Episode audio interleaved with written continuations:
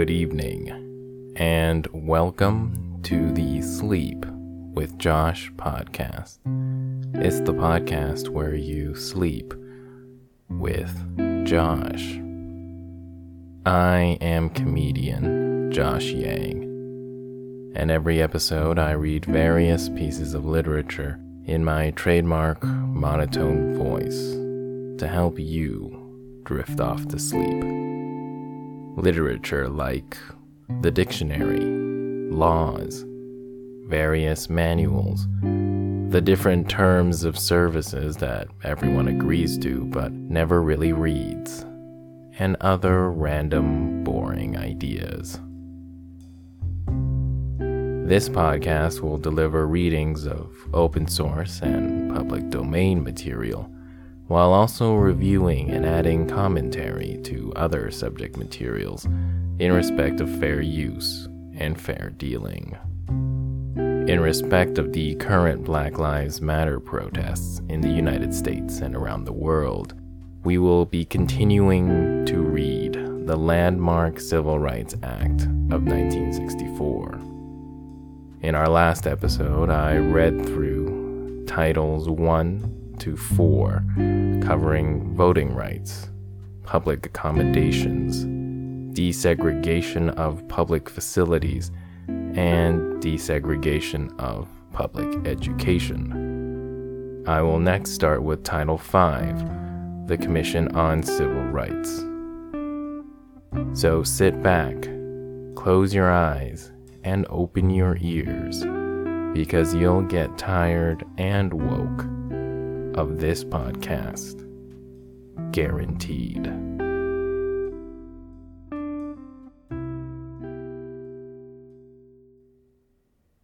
Civil Rights Act of 1964. Title 5. Commission on Civil Rights. Section 501, Section 102 of the Civil Rights Act of 1957, in brackets 42 U.S.C. 1975A, 71 Stat. 634, is amended to read as follows, in quotes, Rules of Procedure of the Commission Hearings. Section 102A. Publication in Federal Register.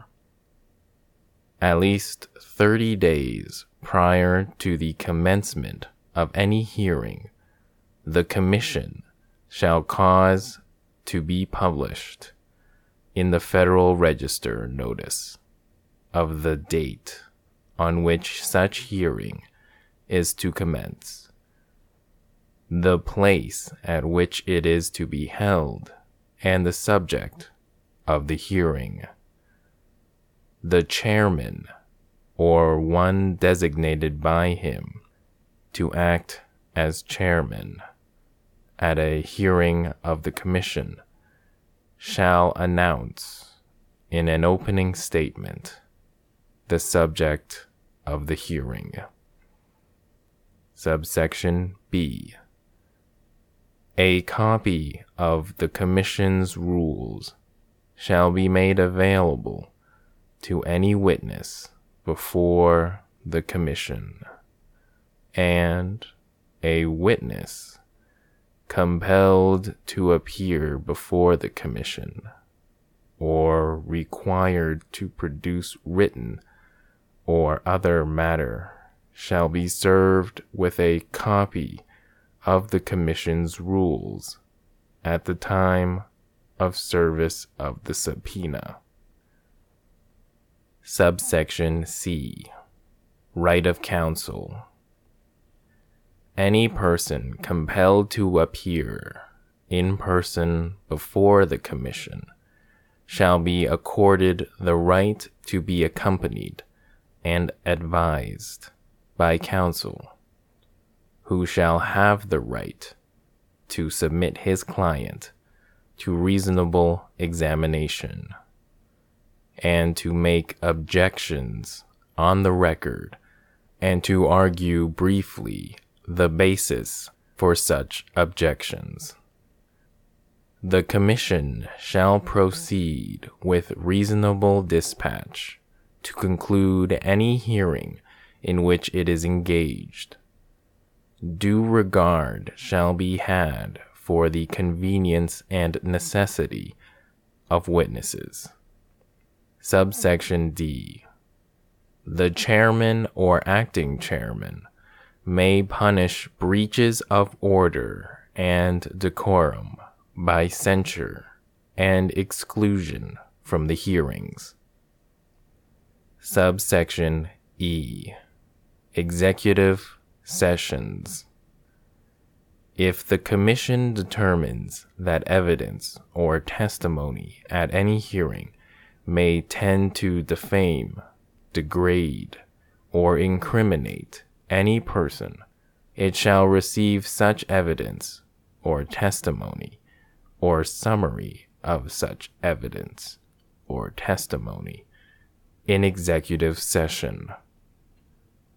The Commission shall afford any person defamed, degraded, or incriminated by such evidence or testimony an opportunity to appear and be heard in executive session with a reasonable number of additional witnesses requested by him, before deciding to use such evidence or testimony. In the event the Commission determines to release or use such evidence or testimony in such manner as to reveal publicly the identity of the person defamed, degraded, or incriminated, such evidence or testimony prior to such public release or use shall be given at a public session, and the Commission shall afford such person an opportunity to appear as a voluntary witness or to file a sworn statement in his behalf and to submit brief and pertinent sworn statements of others. The Commission shall receive and dispose of requests from such person to subpoena additional witnesses. Subsection F. Except as provided in sections 102 and 105 F of this Act, the Chairman shall receive and the Commission shall dispose of requests to subpoena additional witnesses. Subsection G. Testimony Release Restrictions. No evidence or testimony or summary of evidence or testimony taken in executive session may be released or used in public sessions without the consent of the Commission. Whoever releases or uses in public without the consent of the Commission such evidence or testimony taken in executive session shall be fined not more than $1,000 or imprisoned for not more than 1 year. I would definitely take the $1,000 fine. Subsection H. In the discretion of the Commission, witnesses may submit brief and pertinent sworn statements in writing for inclusion in the record. The Commission shall determine the pertinency of testimony and evidence adduced at its hearings. Subsection I. Transcript Copies. Every person who submits data or evidence shall be entitled to retain or on payment of lawfully prescribed costs. Procure a copy or transcript thereof, except that a witness in a hearing held in executive session may, for good cause, be limited to inspection of the official transcript of his testimony. Transcript copies of public sessions may be obtained by the public upon the payment of the cost thereof. An accurate transcript shall be made of the testimony of all witnesses at all hearings, either public or executive sessions, of the commission or of any subcommittee thereof. Subsection J. Witness fees. A witness attending any session of the commission shall receive $6 for each day's attendance, and for the time necessarily occupied in going to and returning from the same, and 10 cents per mile for going from and returning to his place of residence.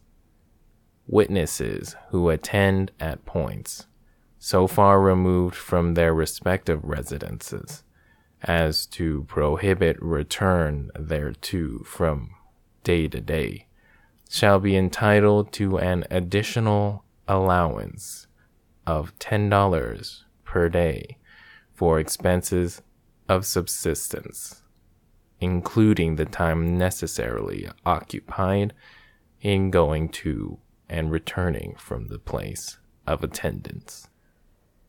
Mileage payments shall be tendered to the witness upon service of a subpoena issued on behalf of the commission or any subcommittee thereof. I really hope they're updating these stipends with the cost of living, because that's ridiculous.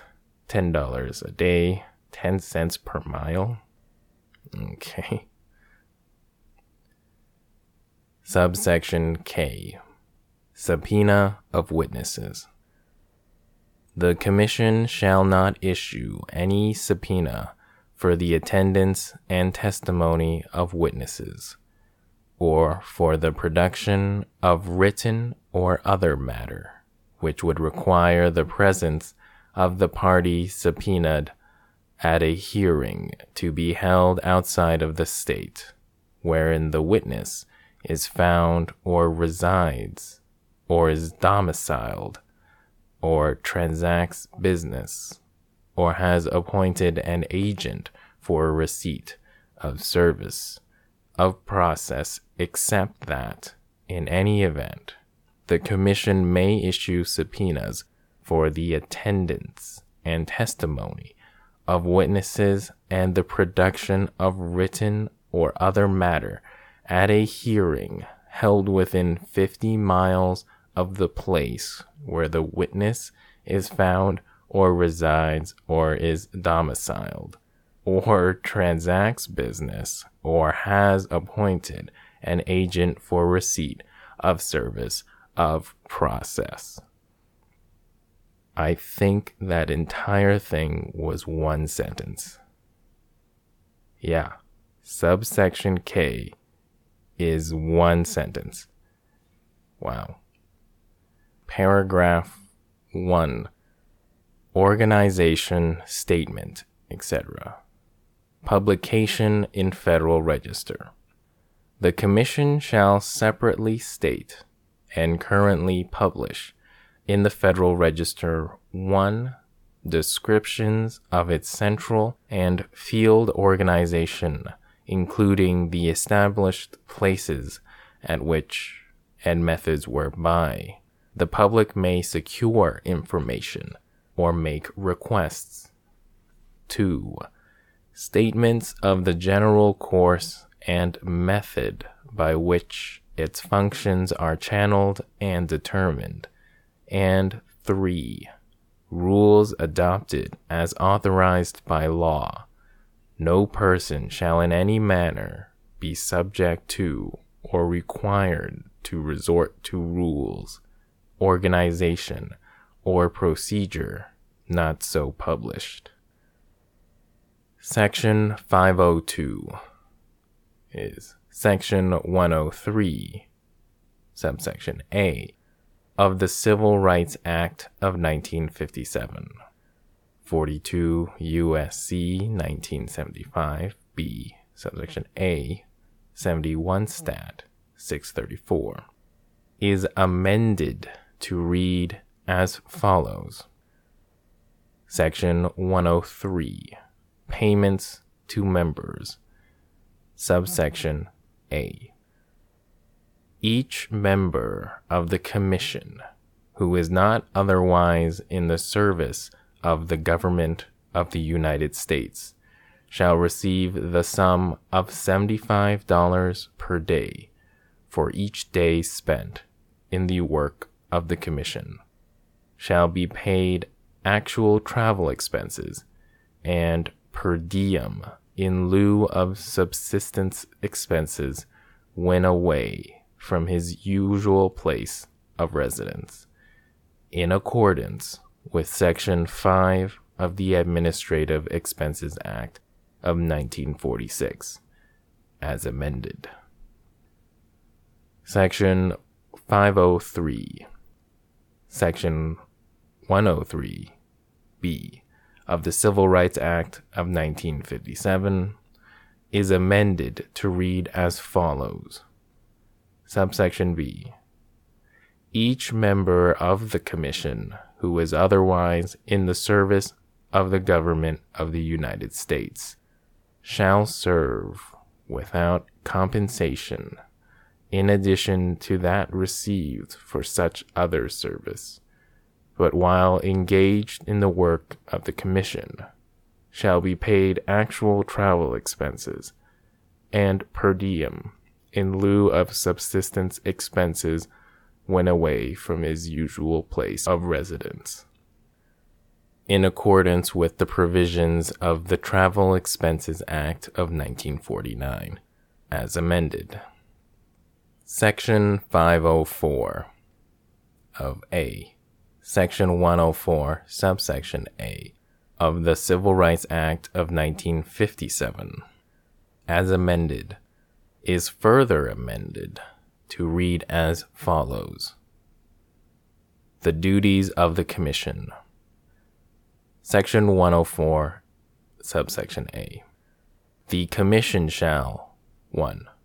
Investigate allegations in writing under oath or affirmation that certain citizens of the United States are being deprived of their right to vote, and have that vote counted by reason of their color, race, religion, or national origin, which writing under oath or affirmation shall set forth the facts upon which such belief or beliefs are based.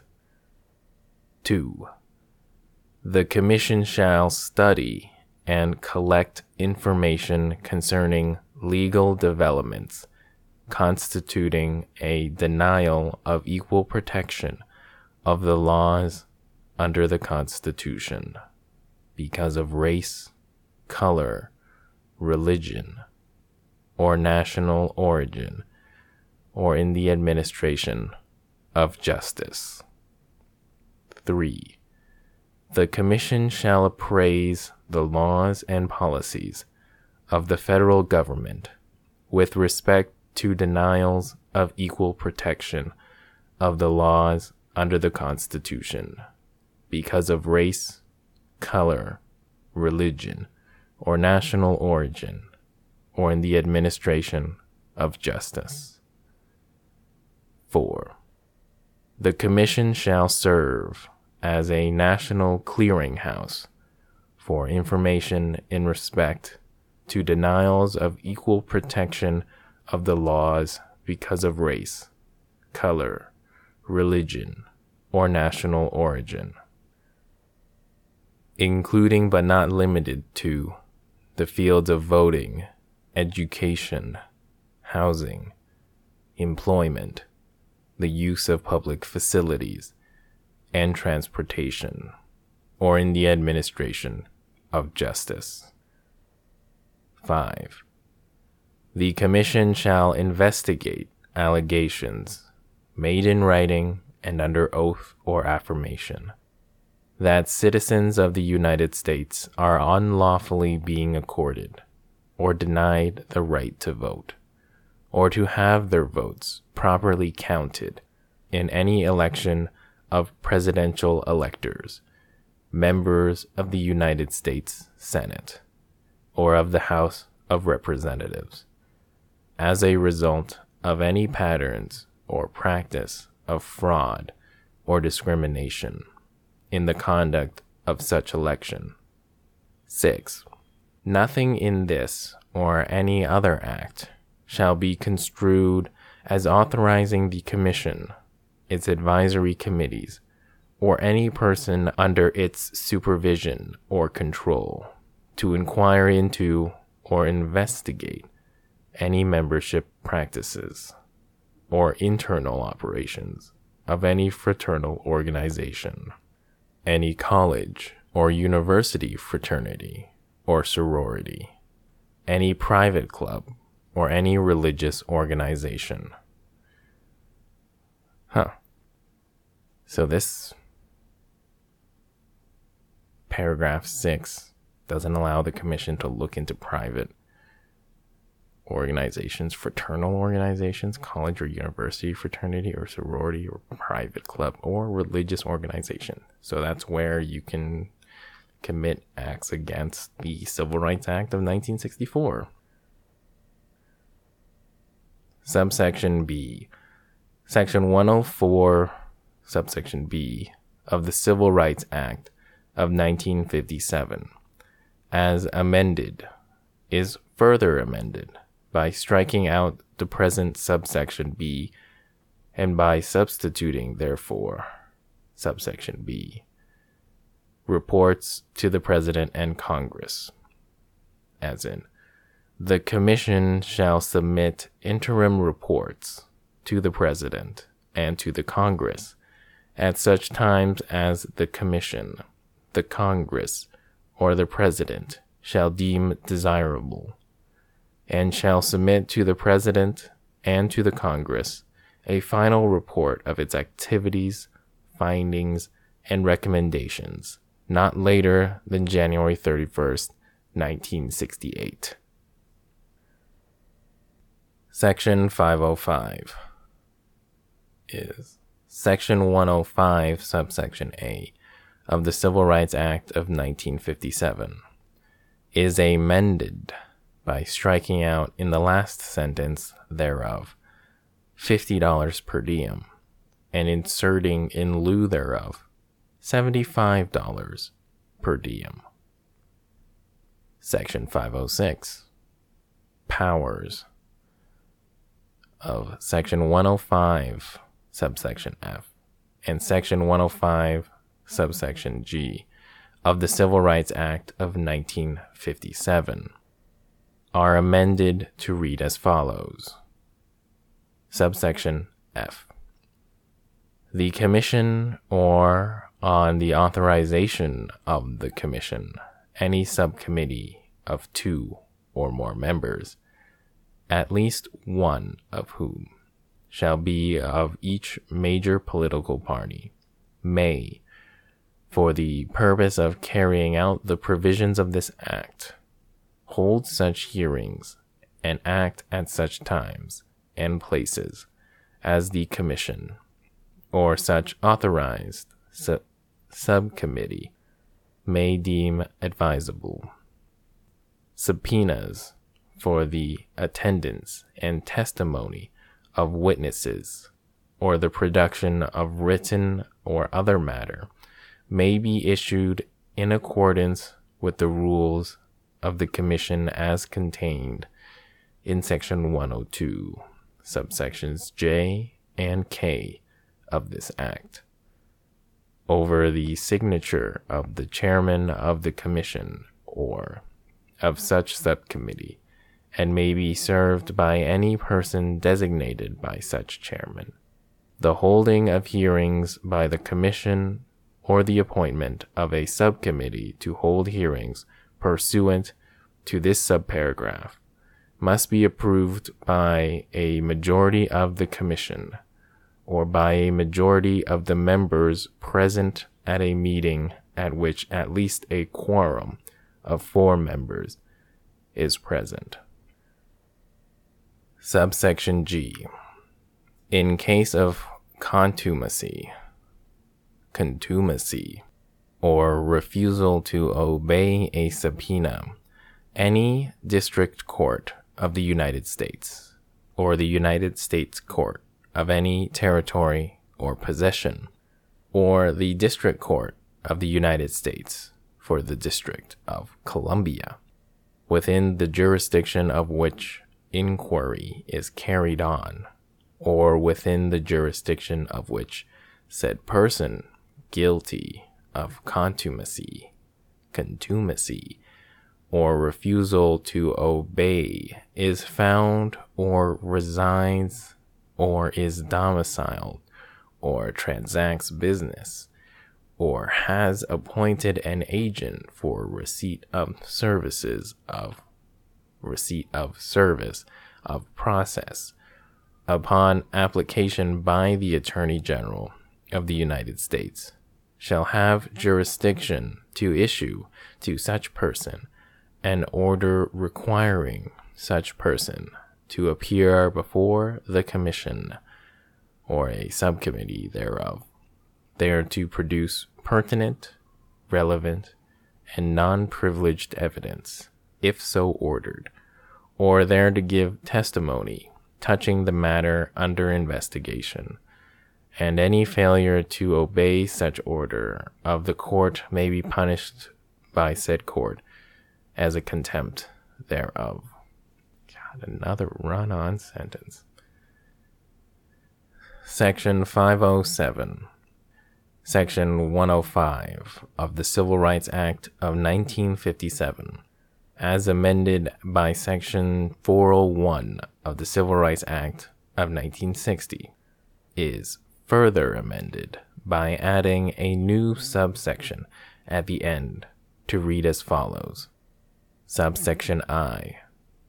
The Commission shall have the power to make such rules and regulations as are necessary to carry out the purposes of this Act. Title VI. Non-discrimination in federally assisted programs. Section 601. No person in the United States shall, on the ground of race, color, or national origin, be excluded from participation in, be denied the benefits of, or be subjected to discrimination under any program or activity receiving federal financial assistance. Section 602. Rules governing grants, loans, and contracts. Each federal department and agency which is empowered to extend federal financial assistance to any program or activity by way of grant, loan, or contract, other than a contract of assurance or guarantee, is authorized and directed to effectuate the provisions of Section 601 with respect to such program or activity by issuing rules, regulations, or orders of general applicability, which shall be consistent with achievement of the objectives of the statute authorizing the financial assistance in connection with which the action is taken. No such rule, regulation, or order shall become effective unless and until approved by the President. Compliance with any requirement adopted pursuant to this section may be effected 1. by the termination of or refusal to grant or to continue assistance under such program or activity to any recipient as to whom there has been an express finding on the record, after opportunity for hearing, of a failure to comply with such requirement, but such termination or refusal shall be limited to the particular political entity or part thereof, or other recipient as to whom such a finding has been made, and shall be limited in its effect to the particular program or part thereof in which such noncompliance has been so found, or 2, by any other means authorized by law, provided, however, that no such action shall be taken until the department or agency concerned has advised the appropriate person or persons of the failure to comply with the requirement and has determined that compliance cannot be secured by voluntary means. In the case of any action terminating or refusing the grant or continue assistance because of failure to comply with a requirement imposed pursuant to this section, the head of the federal department or agency shall file with the committees of the House and Senate having legislative jurisdiction over the program or activity involved a full written report of the circumstances and the grounds for such action. No such action shall become effective until 30 days have elapsed after the filing of such report. Section 603. Judicial Review.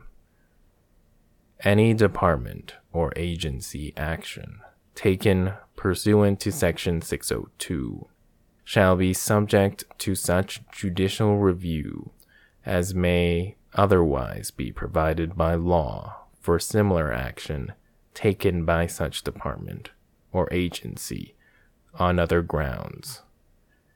In the case of action not otherwise subject to judicial review, terminating or refusing to grant or to continue financial assistance upon a finding of failure to comply with any requirement imposed pursuant to Section 602,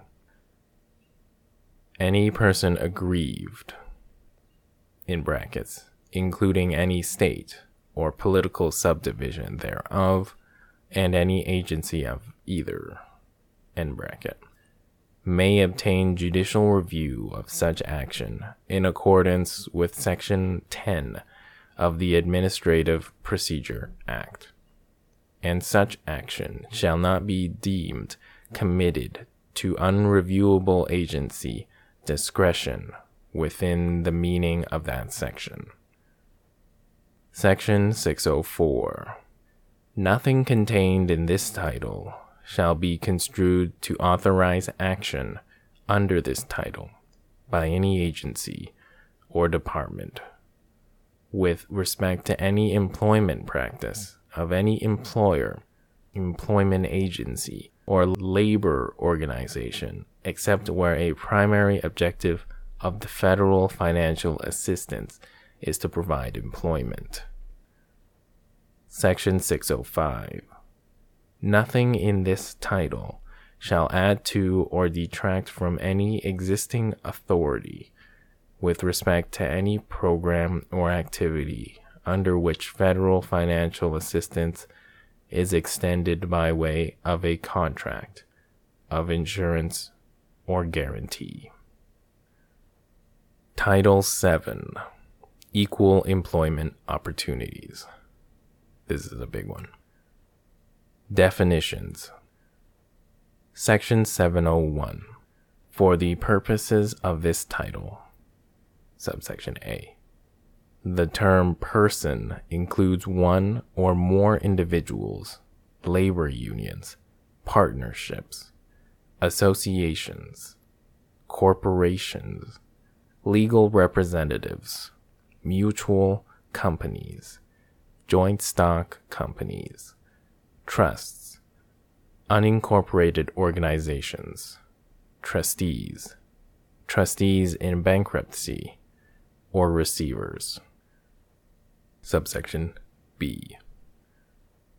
The term employer means a person engaged in an industry affecting commerce who has 25 or more employees for each working day in each of 20 or more calendar weeks in the current or preceding calendar year, and any agent of such a person, but such term does not include 1. The United States, a corporation wholly owned by the government of the United States, an Indian tribe, or a state or political subdivision thereof. 2. A bona fide private membership club, in brackets, other than a labor organization, end bracket, which is exempt from taxation under Section 501C of the Internal Revenue Code of 1954, provided that during the first year after the effective date prescribed in subsection A of Section 716, persons having fewer than 100 employees and their agents shall not be considered employers, and during the second year after such date, persons having fewer than 75 employees and their agents shall not be considered employers, and during the third year after such date, persons having fewer than 50 employees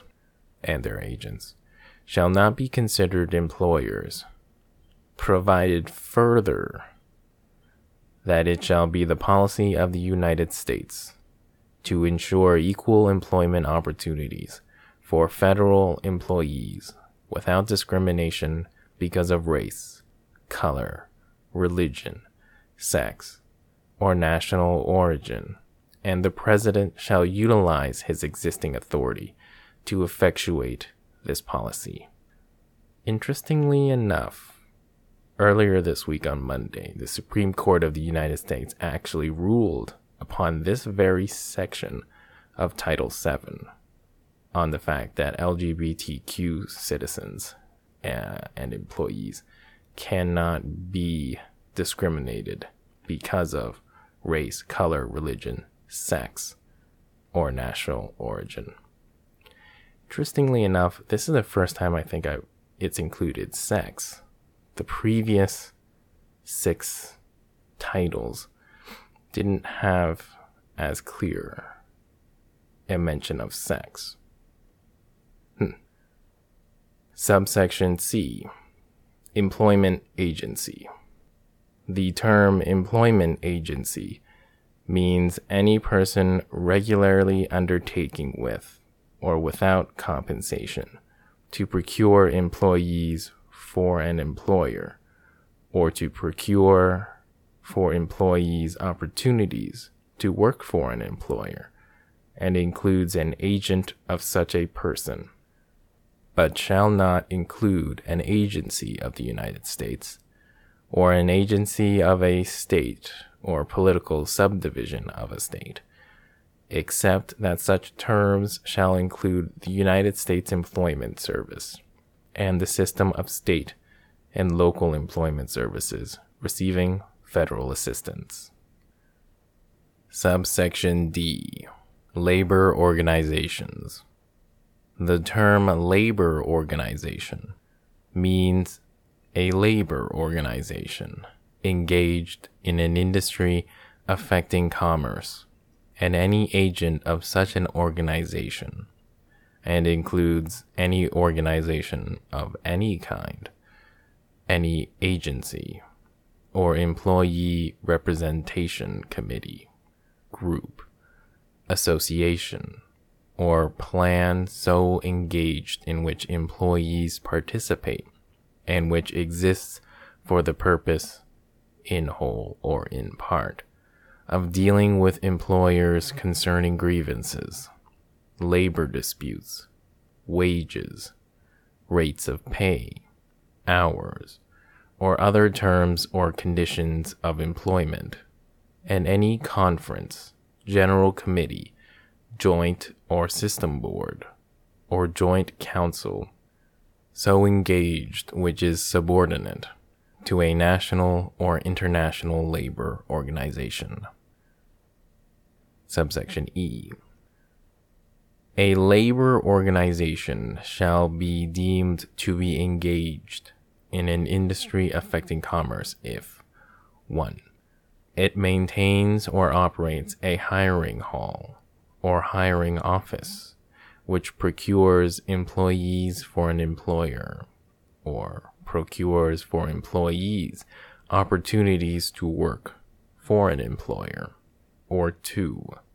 The number of its members, or where it is a labor organization composed of other labor organizations, or their representatives, if the aggregate number of the members of such other labor organization is A.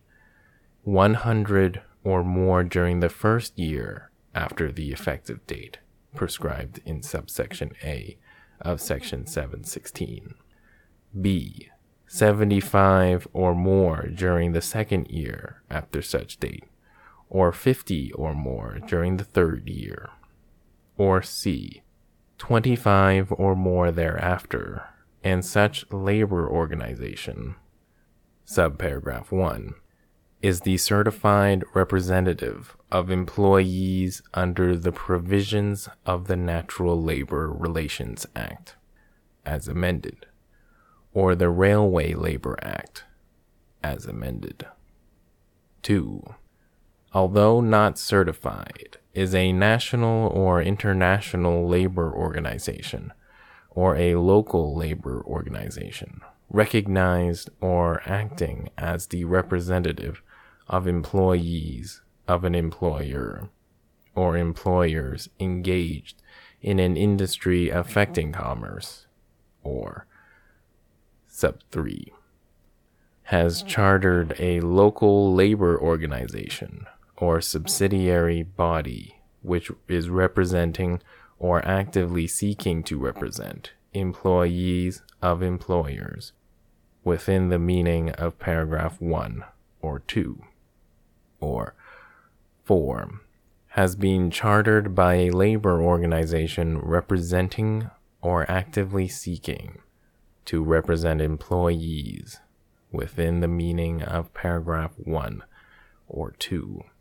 as the local or subordinate body through which such employees may enjoy membership or become affiliated with such labor organization, or 5, is a conference, general committee, joint or system board, or joint council, subordinate to a national or international labor organization, which includes a labor organization engaged in an industry affecting commerce within the meaning of any of the preceding paragraphs of this section. Subsection F. Employee. The term employee means an individual employed by an employer. Subsection G. Commerce. The term commerce means trade, traffic, commerce, transportation, transmission, or communication among the several states, or between a state and any place outside thereof, or within the District of Columbia, or a possession of the United States, or between points in the same state, but through a point outside thereof. Subsection H. Industry affecting commerce. The term industry affecting commerce means any activity, business, or industry in commerce, or in which a labor dispute would hinder or obstruct commerce, or the free flow of commerce, and includes any activity or industry affecting commerce within the meaning of the Labor Management Reporting and Disclosure Act of 1959. Subsection I. State. The term state includes a state of the United States, the District of Columbia, Puerto Rico, the Virgin Islands, American Samoa, Guam, Wake Island, the Canal Zone, and Outer Continental Shelf Lands defined in the Outer Continental Shelf Lands Act. Exemption. Section 702. This title shall not apply to an employer with respect to the employment of aliens outside any state, or to a religious corporation, association, or society with respect to the employment of individuals of a particular religion to perform work connected with the carrying on by such corporation, association, or society of its religious activities, or to an educational institution with respect to the employment of individuals to perform work connected with the educational activities of such institution. Discrimination because of race, color, religion, sex, or national origin. Section 703. Subsection A. Unlawful practices. It shall be an unlawful employment practice for an employer to 1. Fail or refuse to hire or to discharge any individual, or otherwise to discriminate against any individual with respect to his compensation, terms, conditions, or privileges of employment because of such individual's race, color, religion, sex, or national origin, or 2. It shall be an unlawful employment practice for an employer to limit, segregate, or classify his employees in any way which would deprive or tend to deprive any individual of employment opportunities, or otherwise adversely affect his status as an employee because of such individual's race, color, religion, sex, or national origin. Subsection B. Employment agency. It shall be an unlawful employment practice for an employment agency to fail or refuse to refer for employment, or otherwise to discriminate against any individual because of his race, color, religion, sex, or national origin, or to classify or refer for employment any individual on the basis of his race, color, religion, sex, or national origin. Subsection C. Labor organizations. It shall be unlawful employment practice for a labor organization, 1. To exclude or expel from its membership, or otherwise to discriminate against any individual because of his race, color, religion, sex, or national origin. 2. It shall be an unlawful employment practice for a labor organization to limit, segregate, or classify its membership, or to classify or fail or refuse to refer for employment any individual in any way which would deprive or tend to deprive any individual of employment opportunities, or would limit such employment opportunities, or otherwise adversely affect his status as an employee or as an applicant for employment because of such individual's race, color, religion, sex, or national origin, or 3. to cause or attempt to cause an employer to discriminate against an individual in violation of this section. Subsection D. Training programs. It shall be an unlawful employment practice for any employer, labor organization, or joint labor management committee controlling apprenticeship, or other training or retraining, including on-the-job training programs, to discriminate against any individual because of his race, color, religion, sex, or national origin in admission to or employment in any program established to provide apprenticeship or other training. Subsection E. Exemptions. Notwithstanding any other provision of this title. 1.